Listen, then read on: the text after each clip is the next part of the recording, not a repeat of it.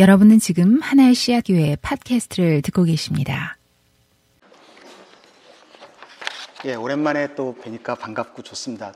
가끔 뵈면 놀라운 게 엄마 아빠들은 그대로인데 애들만 커서 예, 굉장히 아주 보기 좋았습니다. 오늘을 포함해서 앞으로 4번 동안 정우영제님과 제가 2번씩 나누어서 하나님 나라에 대한 이야기를 해보려고 합니다.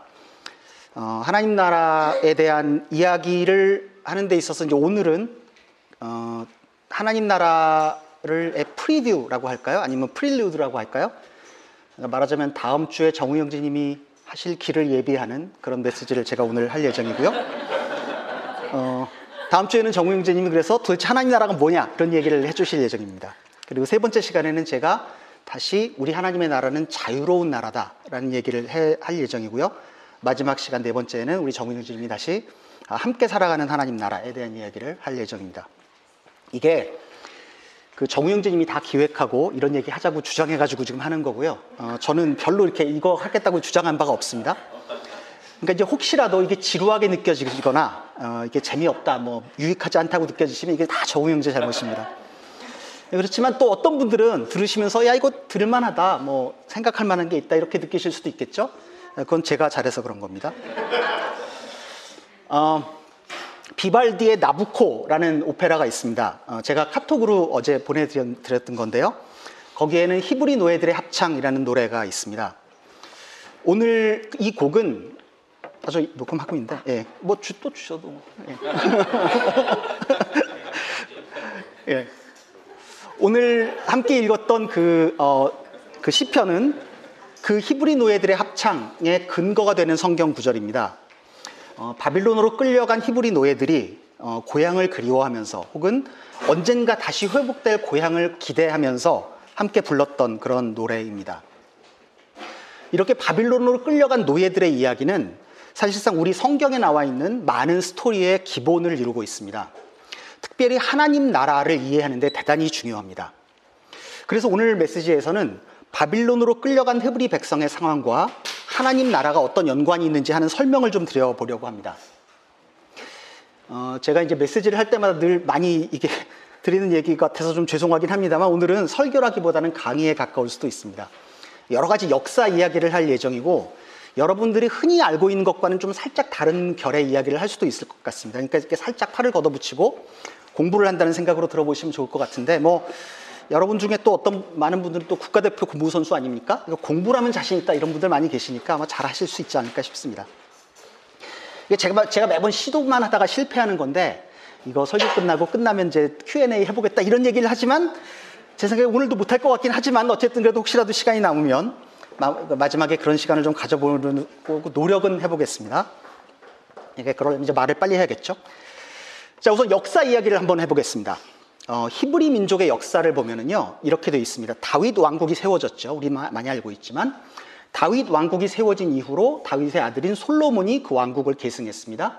그리고 솔로몬 왕국 이후에 북왕국 이스라엘과 남왕국 유다로 남북 왕국이 분열이 됩니다. 그렇죠? 그런데 북왕국 유다는 아시리아라는 나라에 의해서 먼저 멸망을 합니다. 그리고 북왕국 이스라엘은 그리고 남왕국 유다는 바빌론이라는 나라에 의해서 나중에 멸망이 됩니다. 그런데 성경에는 대개 남왕국 유다가 조금 더 정통성이 있는 것으로 그려지고 있습니다.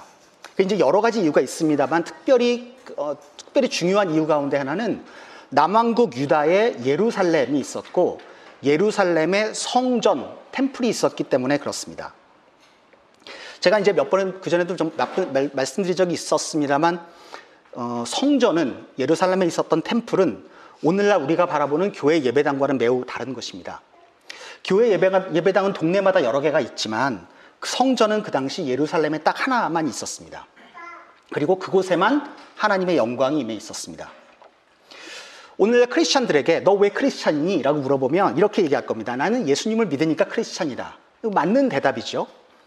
그런데 만약에 그 당시 유대 민족들에게 니들이 왜 하나님 나라 백성이냐라고 물어보면 그 사람들은 이렇게 대답했을 겁니다. 우리에게 성전이 있기 때문이라고. 성전에 하나님의 영광이 임해 있고 그 하나님의 영광이 우리와 함께 있기 때문에 우리가 하나님 나라 백성이다 라고 얘기했을 겁니다. 그러니까 예루살렘에 있던 성전은 그 사람들에게 있어서는 신앙의 가장 근본이라고 볼 수도 있고, 어떻게 얘기하면 신앙 자체였습니다. 그런데 문제는 남왕국 유다가 바빌론에 의해서 멸망당하면서 그 성전이 완전히 무너져 버렸습니다. 예루살렘에 있던 성전이 무너지면서 예루살렘 성전에 있던 하나님의 영광이 떠나가 버렸습니다. 그리고 유대 사람 중에 일부가 바빌론으로 끌려갔습니다. 이렇게 끌려간 사람들이 앞에서 이야기한 히브리 포로들의 그 노래, 이거를 부른 사람들입니다. 우리가 잘 알고 있던 다니엘, 이런 사람이 이제 그렇게 끌려간 사람 중에 한 사람이죠. 근데 이렇게 포로로 끌려간 사람들은 대단히 혼란스러웠습니다. 우리 하나님이 망했다고?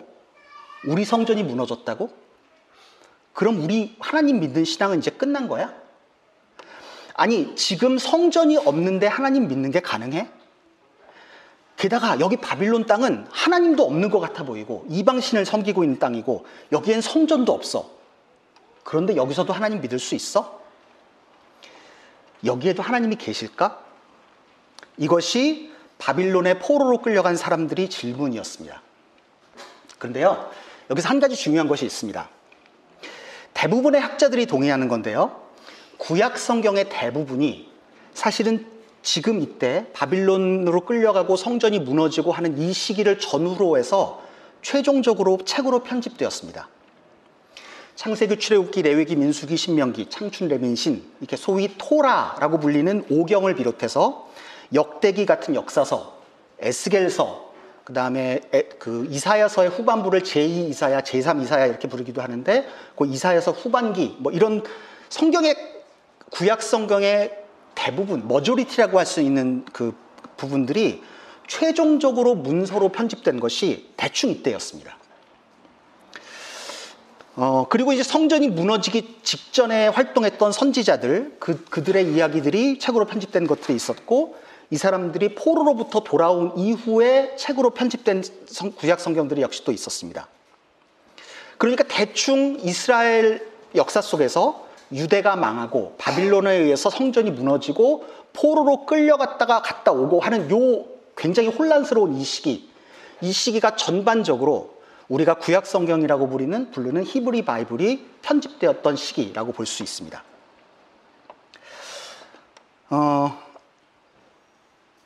원 자료가 아마 있었겠죠? 그러니까 정확하게 시기를 역사 속에서 핀포인트하는 게 쉽진 않습니다. 그렇지만 대충 뭐 예를 들면 BC 1500년경에 출애굽이 있었다라고 생각을 한다면, BC 1500년경 출애굽이 있었던 시기로부터 사람들이 입에서 입으로, 오럴 트래디션으로, 입에서 입으로 구전으로 이렇게 전해온 어떤 스토리들이 있었을 겁니다. 근데 그 사람들이 그렇게 스토리로 쭉 흘러내려오다가 BC 5세기부터 BC 3, 4세기에 이르는 지금 바빌론에 의해서 유다 왕국이 망하는 요 시기 즈음에 사람들이 그거를 책으로 편집하기 시작했다라는 얘기입니다. 왜 그랬을까요? 유대인들이 갑자기 그때 하나님을 믿게 된 건 아니었을 것 같고요.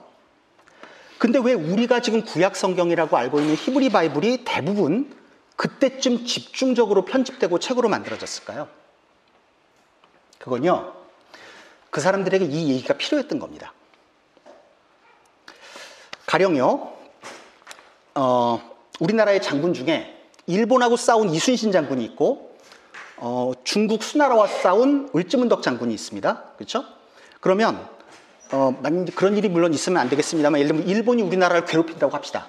그러면 그런 상황 속에서 이순신 장군 이야기와 을지문덕 장군 이야기 중에 뭐가 사람들에게 더 렐러번트하게 느껴지겠습니까? 이순신 장군 얘기겠죠? 그래서 이순신 장군 영화 만들어지고, 이순신 장군 전기가 막 편찬되고, 사람들이 이순신 장군 캐릭터 만들고, 뭐 이렇게 스티커 만들어서 붙이고, 이런 일들이 막 나타나겠죠. 그리고 만약에 또 그런 일이 있으면 안 되겠습니다만, 중국이 우리나라를 괴롭힌다. 그럼 어떻게 하겠습니까? 사람들은 당연히 을지문덕을 다시 부활시키겠죠. 그래서 아, 을지문덕이 우리에게 정말 중요한 사람이었어. 그러면서 막 을지문덕 웹툰 만들어지고, 뭐 디즈니 플러스 뭐 이러면서 을지문덕이 날아다니는 거 이러고 뭐 이런 거 할 수 있는 거죠. 을지문덕이나 이순신 장군이 지금 이 시대 사람이기 때문에 그 사람들의 이야기를 소환해서 쓰는 건 아닙니다. 그렇지만 을지문덕이나 이순신 장군이 지금 이 시대에 렐러번트하기 때문에 그 사람들의 이야기를 가지고서 쓰는 거죠. 히브리 민족도 그랬습니다. 아니, 우리 하나님이 망했고 우리 나라도 망했고 성전도 무너졌고 이렇게 이방 땅에 끌려와서 이렇게 포로로 끌려왔지만 우리 하나님이 여전히 세상을 지으신 하나님이라는 것을 이 사람들은 기억해야 했던 겁니다. 그 하나님이 그 백성을 포로 되었던 이집트에서 끌어내오신 하나님이다라는 것을 이 사람들이 기억해야 했던 겁니다. 자신들이 그 하나님으로부터 율법을 받은 백성들이고 이렇게 포로로 끌려와서 망한 모습을 하고 있지만 우리 하나님은 정말 약속을 잘 지키시는 하나님이다. 이것을 이 사람들은 정말 기억하고 싶었던 거였습니다. 그렇게 한번 창세기를 읽어보십시오. 그러면 이 사람들은 고민한 겁니다. 왜 우리가 태어나서 이 고생하고 있는 거지? 왜 이렇게 개고생이지? 이 사람들은 그렇게 하면서 하나님들은 도대체 우리를 어떻게 만드셨기에 이 따위 세상이 지금 이렇게 펼쳐지고 있는 거지? 그것에 대한 해답은 이겁니다. 니들은 진짜 소중한 사람들이야. 니들은 하나님의 형상으로 만들어졌어. 너희는 하나님을 대신해서 세상을 통치하는 사람들이야. 온 세상은 너희같이 하나님을 섬기는 사람들과 함께 만들어내는 하나님을 섬기는 거룩한 성전이야. 창세기가 다르게 읽힙니다. 포로로 끌려와서 노예같이 살고 있었는데 우리 하나님이 돌보시기는 하는 걸까? 우리는 하나님께서 이집트에서 노예되어 있었는데 그 엄청난 능력으로 건져내신 그런 백성들이야. 그 하나님께서 그때 그렇게 하셨다면 지금도 그렇게 하실 수 있는 분인 거야. 우리가 지금 포로에서 바로 끌려나지 못하는 것은 하나님이 능력이 없으셔서가 아니라 우리 하나님은 홍해바다를 가르신 분이야. 출애굽기가 다르게 읽히겠죠? 우리가 구약 성경이라고 이야기하는 이 히브리 성경의 대부분은 어둠과 절망과 그런 시기에 그들이 바라보는 하나님의 통치, 그 하나님의 선한 통치가 회복되는 그때를 바라보면서 그렇게 책으로 만들어졌던 것입니다. 다시 말하면 우리가 이 구약 성경 전체에는 하나님 나라를 향한 히브리 민족의 간절하고도 또 간절한 목마름이 담겨 있습니다. 다니엘서에 오면 이게 절정에 이릅니다. 그 간절한 목마름, 선한 통치에 대한 기대, 그 목마름이 말로 표현하기 어려울 만큼 웅장한 환상으로 펼쳐집니다. 계시가 만들어지고 이렇게 이런 일들이 펼쳐집니다. 보통 학자들이 다니엘서가 구약 성경 중에 가장 늦게 책으로 편집된 것이라고 이야기를 합니다. 그러니까 사람들이 이 하나님 나라에 대한 기대, 하나님의 선한 통치에 대한 기대들을 막 빌드업하고 있다가 다니엘 시대쯤 되면 이게 보통 BC 2세기 정도라고 보는데 다니엘서가 책으로 편집됐던 시대쯤 되면 이 사람들이 그 모든 것들을 뛰어넘는 엄청난 환상에 이르기까지 이 하나님 나라를 상상하는 지경에 이르게 된 것이다. 이렇게 얘기할 수도 있습니다. 그러니까 환상이 나오고 계시가 나오고 이렇게 되는 거죠. 그곳에는 예수님께서 자신을 부르신 호칭 인자, 그 인자의 나라가 펼쳐질 것에 대한 환상이 나오고 있습니다. 예루살렘 성전이 무너진 것이, 바빌론에 의해서 무너진 것이 보통 BC 586년 뭐 이렇게 사람들이 생각을 합니다. 그리고 그 백성은 그로부터 계속되는 이방의 통치 속에서 언제 다시 하나님께서 그 선한 통치를 회복하실까? 성전에 다시 영광으로 임하시고 언제 다시 한번 우리들에게 하나님의 선한 얼굴을 비추어 주실까? 하는 것에 대한 궁금증이 가득 차 있었습니다. 그 사이에 이 사람들이 인간적인 노력을 하지 않은 것은 아니었습니다. 정말 열심히 노력했습니다. 한 가지 예를 들어보죠. 마타티아라고 하는 사람이 BC 167년에 반란을 일으키고 결국 이스라엘의 팔레스타인 땅의 독립 왕조가 세워집니다. 이 하스몬 왕조라고 하고 헤스모니안 다이너스티라고 하는 이 왕조는 BC 167년부터 BC 63년까지, 예수님 오시기 불과 60년 전까지 계속됩니다. 하스몬 왕조는 꽤 강력했던 것으로 알려지고 있습니다. 여러분 그런 거 궁금하지 않으십니까? 구약에 보면 암몬, 모압, 뭐 에돔 이런 족속들 나옵니다. 근데 신약에 안 나오죠. 그 요즘 암몬 족속 어딘지 모르겠죠. 그게 어떻게 된 거냐면 이 헤스모니안 다이너스티가 그 사람들을 다 통합시켰습니다. 그러니까 이게 꽤 강력한, 나름대로 꽤 강력한 그 힘을 가지고 있었던 그런 나라인 거죠. 그런데 그런 노력도 다 허사로 돌아가고 말았습니다.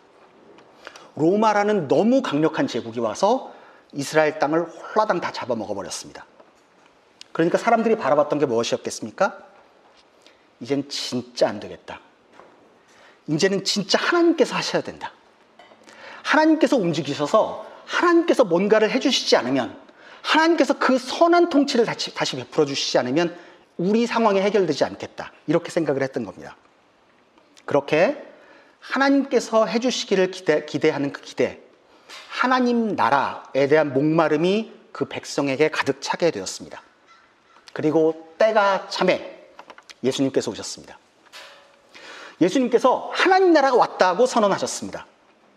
역사적으로 기록을 보면 예수님 당시에 예수님 말고도 스스로를 메시아라고 주장했던 사람이 최소한 6명 이상 등장하고 있습니다. 그러니까 예수님 당시에는 많은 사람들이 지금쯤은 하나님이 뭐를 하셔야 돼 라는 기대가 막 부글부글 끓고 있는 그런 상황이었던 것이었습니다. 그러면 그 사람들이 기대하고 있었던 그 하나님 나라가 뭐냐, 그 하나님 나라는 도대체 어떤 나라길래 이 사람들이 기다렸냐, 그건 다음 시간에 정우영재 님이 해주실 겁니다. 자, 그럼 여기서 다시 한번 생각해 봅시다. 하나님 나라는 그 나라를 잃어버린 사람들에게 정말 말로 다 할 수 없는 기쁜 소식이었습니다. 그 나라에서 마침내 그 백성들의 억울함이 해소되고 악에 대한 심판이 이루어지고 하나님의 선한 통치가 베풀어져서 그 땅에서 그분의 선하신 통치가 강물처럼 흘러내리는 나라였습니다. 그곳에는 사자와 어린 양이 함께 뛰놀고 어린이가 독사굴에 손을 넣어도 물지 않습니다. 그곳에는 칼을 녹여서 농사기구를 만듭니다. 더 이상 전쟁이 없으니까요. 망가진 정치체제 때문에 희생당하는 사람이 없습니다. 하나님께서 선하게 통치하시니까요. 왜곡된 경제구조 때문에 고통받는 사람이 없습니다. 하나님께서 통치하시고 그 속에서 사랑이 넘치니 사람들이 서로 나누면서 살거든요. 마침내 그 백성의 눈에서 눈물이 씻겨지고 다시는 그들에게 애곡하는 것이나 애통하는 것이 없을 거니까요. 하나님 나라입니다. 그런데요, 사실 지금 우리가 사는 삶은 어떻습니까? 그렇게 깨어짐도, 애곡도, 왜곡도, 아픔도 그렇게 없이 살고 계십니까? 아니죠. 왜요? 그 하나님 나라가 완전히 임하지 않아서 그렇습니다. 여러분, 우리들의 문제는요, 우리가 더 열심히 노력해서 우리 삶 속에 있는 바빌론이나 페르시아 적군을 물리치고, 그래서 우리가 조금 더 나은 삶을 성취함으로써 해결되는 것이 아닙니다. 앞에서 말씀드린 헤스모니안 다이내스티가 그거 해봤습니다. 근데 안 됐습니다. 얼마 못 갔습니다. 우리의 문제는 우리가 종교심을 더 고양해서 더 열심히 기도하고 열심히 새벽기도 하고, 우리 새벽기도 안 합니다만 어쨌든 해가지고 뭔가를 신앙생활을 더 열심히 한다고 해결되는 거 아닙니다. 그거 열심히 했던 유대인들이 있었습니다. 바리새인 이런 사람들 진짜 열심히 했었죠. 근데 그걸로 문제가 해결되지 않았습니다. 우리들의 문제는 우리가 조금 더 고상한 자아 성취를 추구함으로써 해결되지도 않습니다. 우리들의 문제는 우리가 더 부를 쌓음으로써, 더 좋은 차 탐으로써, 조금 더 넓은 집으로 이사감으로써 해결되는 것도 아닙니다. 우리들의 문제는 우리들의 자녀가 조금 더 좋은 대학 가는 것으로 해결되는 것도 아닙니다. 많이들 아시지만 유대민족의 역사 속에서 가장 큰 부를 이루었고 진짜 짱이다 이렇게 얘기하는 분이 계시지 않습니까? 솔로몬입니다. 이 솔로몬이 가장 큰 부를 이루었고 가장 강력한 왕조를 이루었고 대단히 지혜롭다고 알려졌던 이 솔로몬이 전도서에서 뭐라고 말합니까? 헛되고 헛되고 헛되고 헛되니 모든 것이 헛되다. 우리가 공부를 하는 이유는요, 다른 사람들이 이미 경험하고 깨달은 것을 책을 통해서 배워서 우리가 그 실수 다시 하지 않기 위해서 하는 거죠. 이게 좀 속된 말로 하면 이게 똥인지 된장인지 먹어볼 필요가 없다는 거죠. 솔로몬이 그랬습니다. 해봤는데 아니더라. 부와 명예와 지혜와 권력을 다 가졌는데 그거 아니더랍니다. 우리의 문제는 하나님께서 오셔야 해결이 되는 겁니다. 그 하나님의 통치가, 하나님의 선한 통치가 이 깨어지고 어그러진 세상 속에 오셔서 그것을 고쳐주셔야 해결되는 것입니다.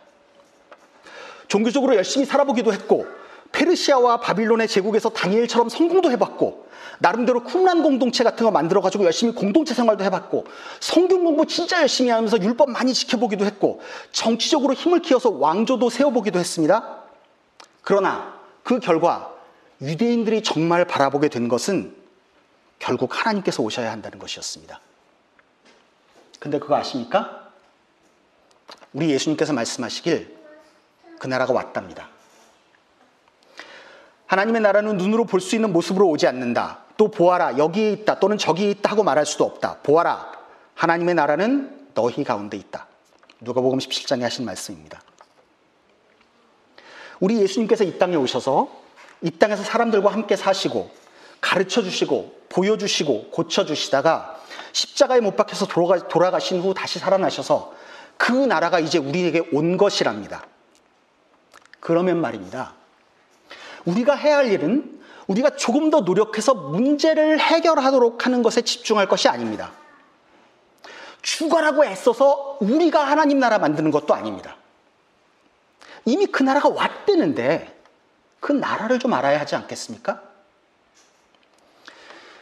우리 중 어떤 분들은 그 당시 히브리 민족이 맞닥뜨렸던 것처럼 삶에 꽉 막힌 문제들 속에서 움직일 수 없는 것 같은 그런 상황을 맞이한 분도 계실 수 있을 겁니다.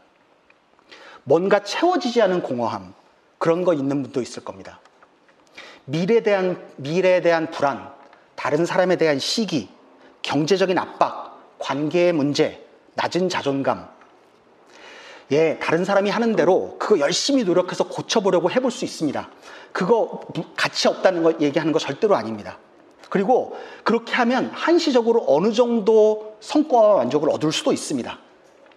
이런 문제를 개선하는 데 노력을 쏟는 것이 가치 없는 거 전혀 아닙니다. 그런데 문제의 근원이 해결된 것과는 다른 차원의 이야기입니다. 파스칼이 이야기했던 것처럼 우리 마음속에 있는 베큐은 하나님께서만 채우셔야 하는 겁니다. 여러분, 정말요, 그 나라가 왔습니다. 예수님께서 그러셨습니다. 정말 그 나라가 왔다고요. 히브리 백성이 그렇게도 간절하게 바라던 그 나라가 왔습니다. 그러니 그 나라를 목말라 하고, 그 나라를 알고, 어떻게든 그 나라에 참여하려 하고, 어떻게든 그 나라를 누려야 하지 않겠습니까? 우리들의 문제는 돈이나 명예나 권력이나 자기 만족이나 꿈이나 성공을 잃어버린 것이 아닙니다. 우리들의 문제는 나라를 잃어버린 것입니다. 제가 베이에리어에 산 지가 꽤 오래됐습니다. 제가 베이에리어에서 살면서 그래도 고민하면서 생각하면서 살아가려고 하는 그리스도인들을 만나면 제가 많이 하는 이야기들이 있습니다. 이곳 베이에리어에서 생존하면서 살고 있는 사람들은 하나님 나라 없이 사는데 최적화되어 있는 사람들이라고, 하나님 나라 없이 문제를 해결하려는 사람들 속에서 그 하나님 나라 없이 문제를 해결해 나가는 사람들을 존경하면서 하나님 나라 없는 세상을 꿈꾸는 사람들에 의해 만들어진 체제에 적응해서 살고 있는 사람들이라고. 그래서 우리가 베이에리어에서 살고 있는 하루하루가 그냥 좀 빡빡하고 힘들게 사는 정도가 아니라 우리는 매일 독주, 조금 더 심하게 얘기하면 독약을 먹으면서 살고 있는 것이라고. 그러니 이 속에서 하나님 백성으로 살고자 하는 사람들이 매주 교회도 나가고 성경 공부도 하고 큐티도 하고 기도도 하는데 이곳에서 살면서 functionally non-Christian이 되어버렸다고. 하나님 나라가 어떤 것인지를 망각한 채 하나님 나라가 줄 수 있는 그 풍성함을 다 잃어버리고 하나님 없는 세상 속에서 바둥바둥거리며 살고 있다고. 근데 적어도 제 경험에 따르면요, 이렇게 제가 열심히 이야기해도 이 이야기에 귀 기울이는 사람은 그렇게 많지 않습니다. 그래, 너 그런 얘기하는 거 알겠는데 나는 그래도 일단 여기서 좋은 직장 잡고 승진도 하고 집도 사고 아이도 좀 잘 키워야겠다고. 그거 하는데 너무 바빠서 지금은 너무 그렇게 사는데 바빠서 내가 지금 독주를 마시고 있는지 독약을 마시고 있는지 그런 거 신경 쓸 여유 없다고.